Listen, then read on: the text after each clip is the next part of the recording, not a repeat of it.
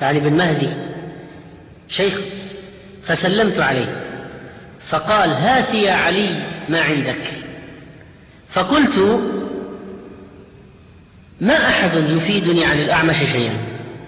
يقول بثقة من كثرة جمعه للحديث الأعمش يقول لشيخ عبد الرحمن مهدي بعلم يخلقه الله في قلوبهم بعد طول الممارسة للحديث والاعتناء به. عبد الرحمن مهدي واحد من هؤلاء قطعا. ومن سعة علم عبد الرحمن مهدي رحمه الله القصة العجيبة التي جاءت لتلميذ علي بن المديني وذكرنا طرفا منها في ترجمة علي بن المديني. قال علي بن المديني قدمت الكوفة. فعنيت بحديث الأعمش. جعلت أتتبع حديث الأعمش حديثا حديثا. أي واحد عنده حديث عن الأعمش أذهب إليه وأسمعه منه. فجمعتها. جمعت أحاديث الأعمش حتى ظننت أنني قد استكملت أحاديث الأعمش. فلما قدمت البصرة لقيت عبد الرحمن يعني بن مهدي شيخ فسلمت عليه. فقال هات يا علي ما عندك. فقلت ما أحد يفيدني عن الأعمش شيئا.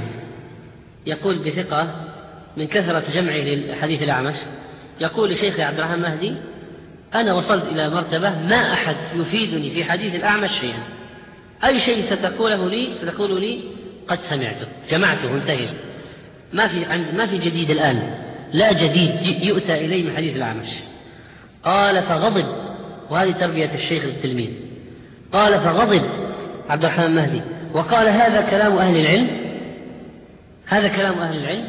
أن يقول واحد انتهى العلم وختمت علم العلم الفلاني. ولا أحد يستطيع أن يفيدني شيئا؟ هذا كلام أهل العلم. ومن يضبط العلم ومن يحيط به مثلك يتكلم بهذا؟ يقول يا علي مديني أنت على جلالة قدرك وعلمك. أنت تتكلم بهذا؟ أمعك شيء تكتب فيه؟ هات أخرج أخرج. معك شيء تكتب فيه؟ قلت نعم. قال اكتب. قلت ذاكرني فلعله عندي. يعني أنت أعطيني طرف الحديث شفوي. يمكن عندي ما أحتاج أكتب. وأخرج الكراس والأقلام. قال اكتب اكتب. لست أملي عليك إلا ما ليس عندك.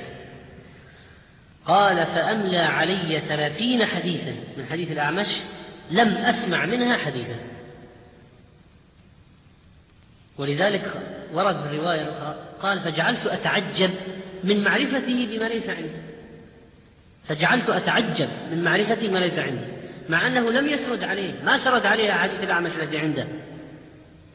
فأملى علي ثلاثين حديثا لم أسمع منها حديثا. ثم قال لا تعد.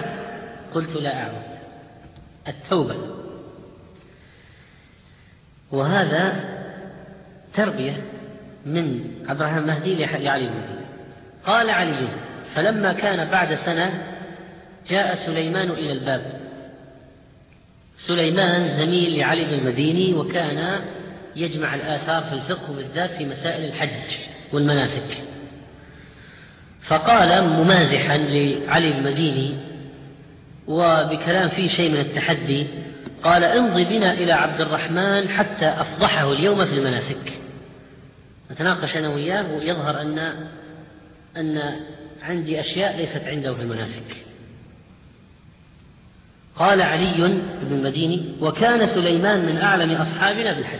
شهد له فعلا بعلمه التام بالمناسك. قال فذهبنا. علي المديني سليمان. فدخلنا عليه على عبد الرحمن مالك. وسلمنا وجلسنا بين يديه. فقال هاتا ما عندكما. وأظنك يا سليمان صاحب الخطبة. أظنك يا سليمان أنت صاحب مؤامرة وأنك حكت شيئا قبل الإتيان إلى المجلس. يعني واحد يعرف من عيني الشخص. فراسة عبد الرحمن المهدي رحمه الله. عرف من عيني سليمان أنه جاء جاء لتحدي لشيء جاء. قال سليمان معترفا نعم ما أحد يفيدنا في الحج شيئا. ما يمكن تجيب لي حديث أو أثر لا أعرفه في مسألة من مسائل الحج. قال علي المديني فأقبل عليه بمثل ما أقبل عليه. يعني تعنيفا وتوبيخا. هذا كلام أهل العلم. هكذا يقال من يضبط العلم؟ من يحيط به؟ ثم قال يا سليمان ما تقول في رجل قضى المناسك كلها إلا الطواف بالبيت؟ فوقع على أهله فوقع على أهله. جامع زوجته قبل الطواف. فاندفع سليمان فروى يتفرقان حيث اجتمعا ويجتمعان حيث تفرقا. طبعا هذه المسألة ما فيها حديث صحيح مرفوع النبي عليه الصلاة والسلام يروى لكنه ضعيف. لكن في فتاوى عن الصحابة وجاءت آثار عن عبد الله بن عمرو وعن عمر وعن غيرهما في أن الرجل إذا جامع زوجته في الحج يفرق بينه وبين زوجته وتذهب مع رفقة مأمونة إلى حيث ينتهي الحج ثم يأخذ زوجته. طبعا إذا جامع قبل عرفة يفسد الحج ويفرق بينهما يفرق بينهما ويكملان الحج الفاسدة ثم ثم يأتيان بحجة بدلا منها صحيحة من العام القادم مع ذبح بدنة. وإذا جاء في العام القادم ليحج الحجة الجديدة حصل خلاف بين أهل العلم. هل يفرق بينهما؟ أو لا وإذا فرق بينهما من أين ومتى حتى لا يحدث ما حدث في العام الذي قبله. هل يفرق بينهما من حين الإحرام؟ أو يفرق بينهما عند الموضع الذي جامعها فيه في الحجة الماضية؟ فلو كان مثلا جامعها بعد فجر يوم عشرة جاءوا من عرفة فجامع مثلا هل نقول لهما أنتما معا إلى أن تصل إلى منى يوم عشرة؟ فنفرقكما عن بعضكما. وتجتمع بعد ذلك إذا انتهيتما وهل تكون التفرقة في المكان يعني في المكان الذي مثلا وصل إلى منى؟ نقول أنت جمعت الحج الماضية في منى الآن وصلت إلى منى افصل تفصل عنها. هل يكون الفراق في التفريق في المكان أو في الوقت؟ إذا جاء إلى الوقت الذي كان قد أتى به في تلك الحجة. إذا جاء نفس الوقت نفرق بينهما. المهم مسألة فيها كلام طويل قال فاندفع سليمان فروى يتفرقان حيث اجتمعا ويجتمعان حيث تفرقا. قال اروي يقول عبد الرحمن المهدي لسليمان اروي هات نص الآثار هات الآثار. ومتى يجتمعان ومتى يتفرقان؟ قال أنت تقول الآن يجتمعان يتفرقان حيث اجتمعا ويجتمعان حيث تفرقا. وحيث ممكن للمكان ممكن للزمان. يقول فصل فصل. هات التفريق في الزمان وهات التفريق في المكان وهات من روى بهذا ومن هذا من الصحابة ومن التابعين ومن الذي رويت عنه آثار التفريق في المكان وفي الزمان والخلاف في الروايات قال فسكت سليمان. فقال اكتب اكتب. وأقبل يلقي عليه المسائل ويملي عليه حتى كتبنا ثلاثين مسألة. في كل مسألة يروي الحديث والحديثين. ويقول سألت مالكا وسألت سفيان وعبيد الله بن الحسن. قال فلما قمت قال لا تعد ثانيا تقول مثل ما قلت. فقمنا وخرجنا. قال يعني علي المديني فأقبل علي سليمان وقال إيش خرج علينا من صلب مهدي هذا؟ مهدي أبو عبد الرحمن. قال إيش أنجب هذا؟ إيش طلع علينا؟ من أب من الأب هذا. كأنه كان قاعدا معهم. سمعت مالكا وسفيان وعبد الله وحفظ حفظ. كأنه كان قاعدا معهم.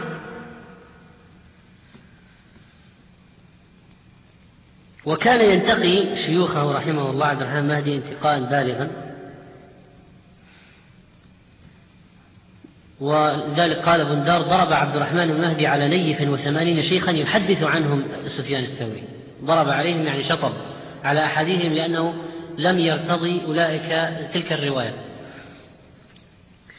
طبعا تعليقا على القصة الماضية لما يكون عند الطالب شيخ مربي وليس فقط يلقي معلومات تخرج نماذج جيدة. ولذلك خرج كما قلنا علي المديني من من من أيدي هؤلاء. مثل عبد الرحمن المهدي يخرج علي المديني مثل علي المديني يخرج البخاري. لم يكن أولئك العلماء مجرد مثقفين ومحفظين ويلقوا المعلومات. كان هناك تربية. يعني قضية الوعظ التعنيف والتوبيخ على ما يبدر من الطالب من اعتداد بالنفس أو ثقة زائدة فيما عنده أو يظن أنه حصل العلم ختمة ولم يعد هناك شيء زائد ويلام ويقرع ويثبت له بالدليل من الشيخ أنه أن عنده نقص وأنه ما استكمل. هذا يربي عند الطالب ويؤسس في نفسه التواضع للعلم ولأهل العلم وأنه لا يمكن أن يظن يوما واحدا أنه ختم علم. من ظن أنه قد علم فقد جهل. ولذلك يقولون كلما ازددنا علما ازددنا جهلا. كلما ازددنا علما ازددنا جهلا يعني كلما اطلعنا على أشياء نكتشف أن هناك أشياء وأشياء ما اطلعنا عليها وهناك أشياء ستأتي بالتأكيد لم نطلع عليها فنكتشف جهلنا بأنفسنا. نكتشف جهلنا بمزيد من الاطلاع على العلم.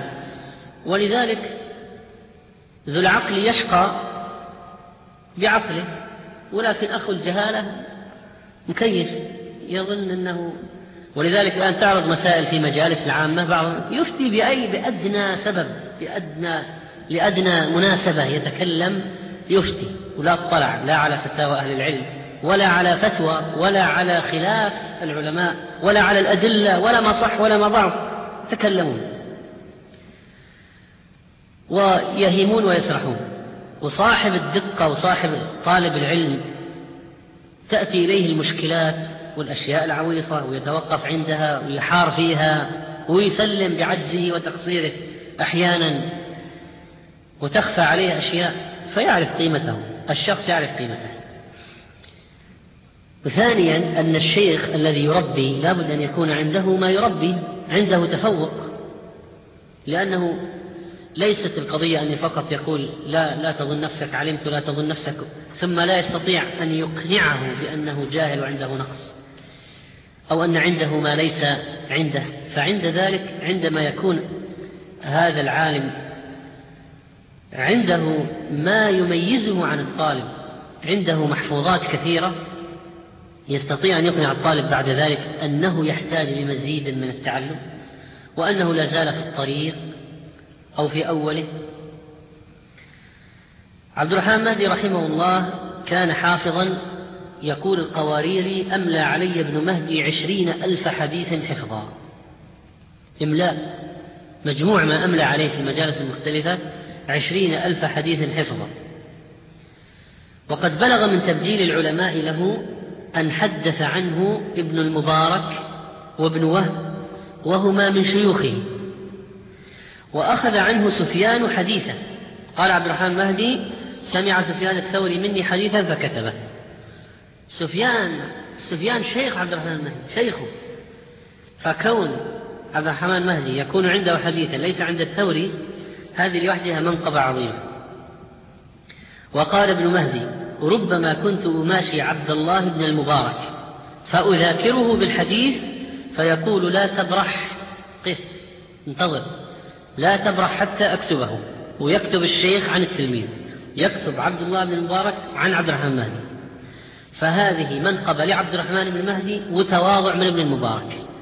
وتواضع يتعلمه الطالب من الشيخ. وقال خالد بن خداش كنت عند حماد أنا وخويل فجاء عبد الرحمن بن مهدي فجلس ثم قام. وانصرف. فقال حماد هذا من الذين لو أدركهم أيوب لأكرمهم. وأيوب طبعا من كبار العلماء والمحدثين.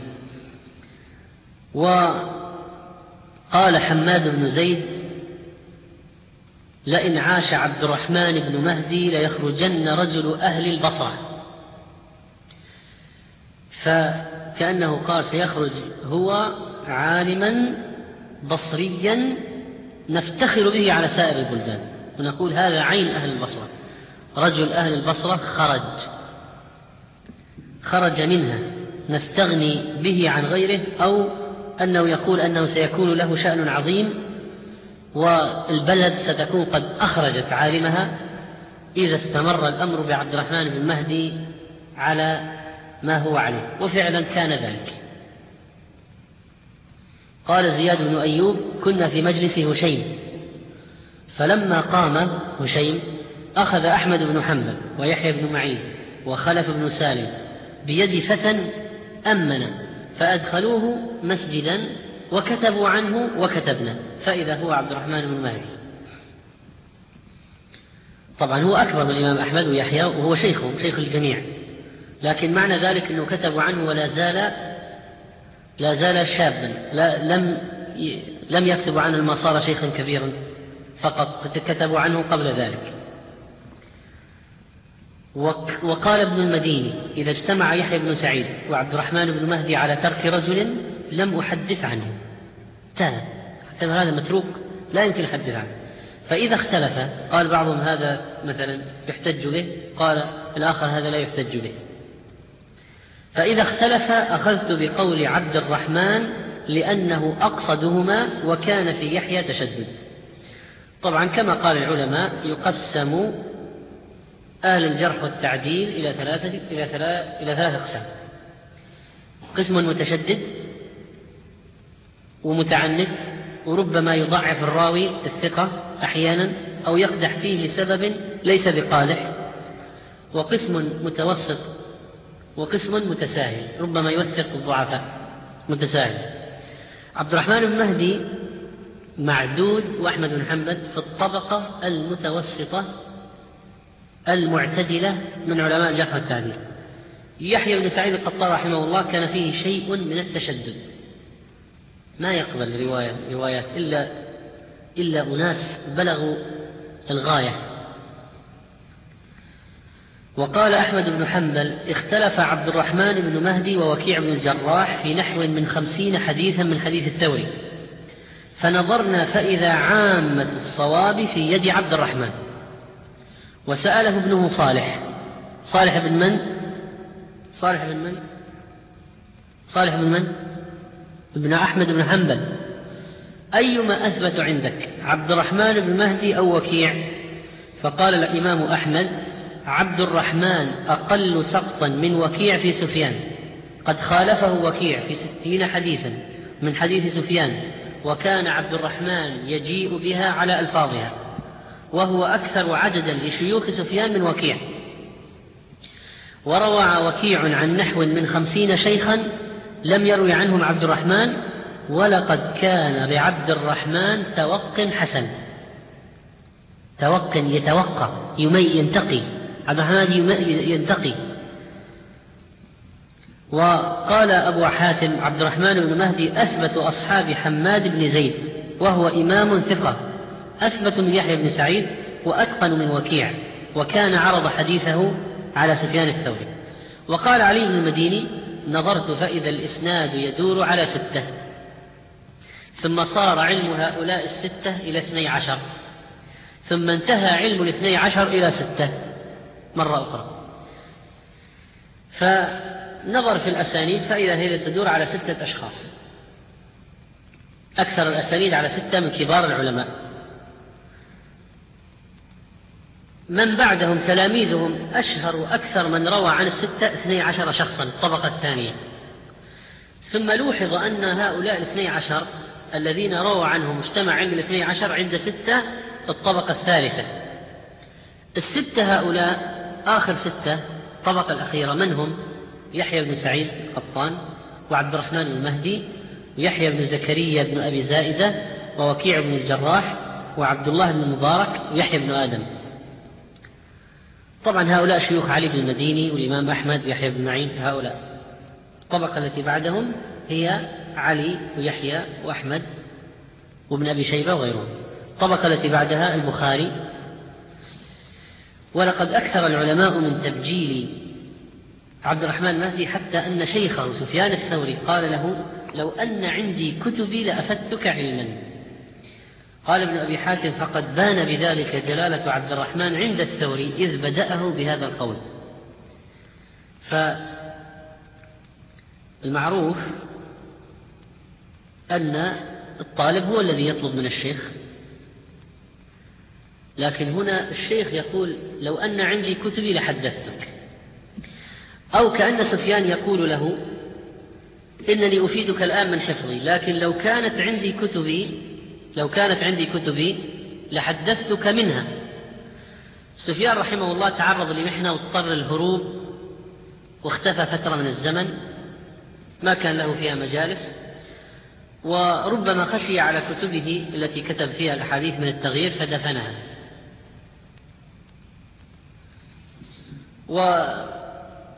وتلف كثير منها حتى أنه مرة جاء يستخرجها مع بعض تلاميذه من حفرة بعد سنوات أو بعد مدة فقال له تلميذ ممازحا وفي الركاز الخمس. يقول يا سفيان وفي الركاز الخمس. أعطنا خمس الكتب هذه. فكأن سفيان يقول لعبد الرحمن إجلالا له كأنه يقول يعني أنا أعطيتك مما أحفظ لكن لو كان عندي كتبي لأعطيتك منها أحاديث ربما ليست عندي في حفظي. وقال حماد بن زيد إن كان يؤتى لهذا الشأن فهو هذا الشاب. إن كان يؤتى أحد الحديث فهو هذا الشاب عبد الرحمن مهدي الذي يؤتى إليه. بعدما قام عبد الرحمن من عنده قال هذا الكلام. وقال عبد الرحمن كتب عندي الحديث في حلقة مالك بن أنس. وكان حماد بن زيد إذا نظر إلى عبد الرحمن المهدي في مجلسه تهلل وجهه. وبلغ من اعتناء سفيان بتلميذ عبد الرحمن المهدي كما قال مهدي بن حسان والد عبد الرحمن يقول كان عبد الرحمن يكون عند سفيان عشرة أيام خمسة عشر يوما بالليل والنهار. متواصلة. يجلس عند شيخ سفيان عشرة أيام خمسة عشر بالليل والنهار. فإذا جاءنا ساعة يعني يزور أباه وأمه وأهله جاء رسول سفيان في أثره. فيقول سفيان يدعوك.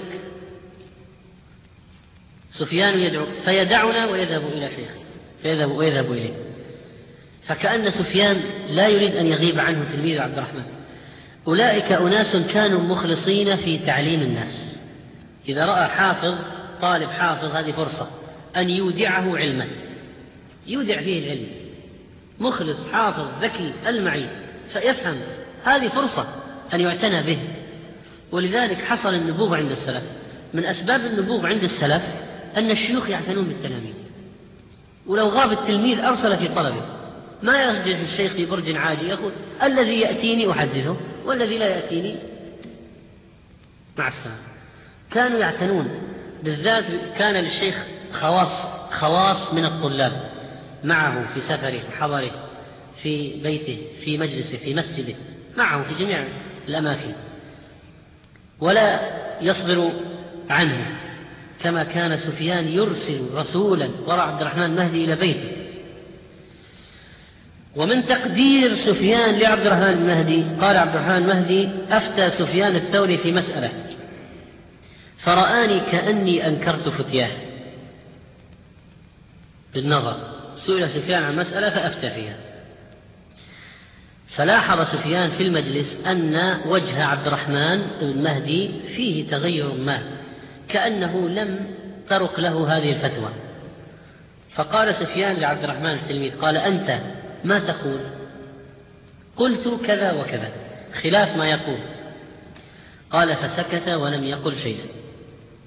وهذا سكوت سفيان معناها إجلال لعبد الرحمن التلميذ وما اعترض على جوابه ولا رد عليه فكأنه سلم له بالجواب أو أقر بصحة جوابه. الحمد لله رب العالمين صلى الله وسلم وبارك على نبينا محمد وعلى آله وصحبه أجمعين. وبعد. فقد تقدم الكلام في الدرس الماضي عن الجزء الأول من حياة الإمام. العلامة عبد الرحمن بن مهدي رحمه الله تعالى في ذكر اسمه وولادته وبداية طلبه للعلم وشيوخه وأقوال العلماء فيه وجهوده في جمع الحديث وشيء من سيرته. في أهل العلم وكيف كانت تربيته رحمه الله تعالى لتلاميذه والقصة المشهورة التي حصلت بينه وبين علي بن مديني رحمه الله تعالى وصاحبه سليمان. وتعليقات عن هذه القصة لما جاء علي بن المديني إلى عبد الرحمن بن مهدي وقال له ما أحد يفيدني في حديث الأعمش؟ قال فغضب. يقول علي المديني جمعت حديث الأعمش واستوعبته ولا يستطيع أحد أن يأتيني بزيادة في حديث الأعمش. قال فغضب. فقال ما قال هذا كلام أهل العلم ومن يضبط العلم ومن يحيط به؟ مثلك يتكلم بهذا؟ أمعك شيء شيء تكتب فيه؟ قلت نعم. قال اكتب. قال قلت ذاكرني فلعله عندي. قال اكتب لست أملي عليك إلا ما ليس عندك. قال فأملى علي ثلاثين حديثا لم أسمع منها حديثا. ثم قال لا تعد. قلت لا أعود والقصة المشابهة التي حصلت أيضا مع صاحبه سليمان في مسائل الحج والتي تدل على سعة علم عبد الرحمن المهدي رحمه الله تعالى وعلمه بالأحاديث التي عند تلميذه علي بن المديني. والتي ليست عنده من حديث الأعمش. وهذا يدل على خبرته الواسعة وفراسته رحمه الله تعالى بالإضافة إلى سعة دائرة مروياته والأحاديث التي عنده. أما بالنسبة لزهده وعبادته فإن عبد الرحمن المهدي رحمه الله كان رأسا في العبادة وكان له عادة في قيام الليل وحدث مرة أن فاتته صلاة الفجر بسبب من هذا فعاقب نفسه كما في القصة التالية. يقول يحيى بن عبد الرحمن بن مهدي أن أباه قام ليلة وكان يحيي الليل أكثر الليل فلما طلع الفجر رمى بنفسه على الفراش. قام الليل ولما طلع الفجر رمى بنفسه على الفراش. فنام عن صلاة الصبح حتى طلعت الشمس. فقال لما استيقظ مؤنبا نفسه هذا مما جنى علي الفراش. فجعل على نفسه ألا يجعل بينه وبين الأرض وجلده شيئا شهرين. فقرح فخذاه جميعا. وهذه القصة حصلت مرة. وبدون قصد منه رحمه الله ومع ذلك فإنه قد امتنع عن أن يرقد على فراش لأن الفراش كان سببا في استغراقه في النوم. وبطبيعة الحال فإن الإنسان لا يجوز له أن يتعمد فعل نافلة تؤدي إلى تفويت فريضة. لكن الذي يحدث بغير قصد لا يتم به الإنسان ولا يؤمن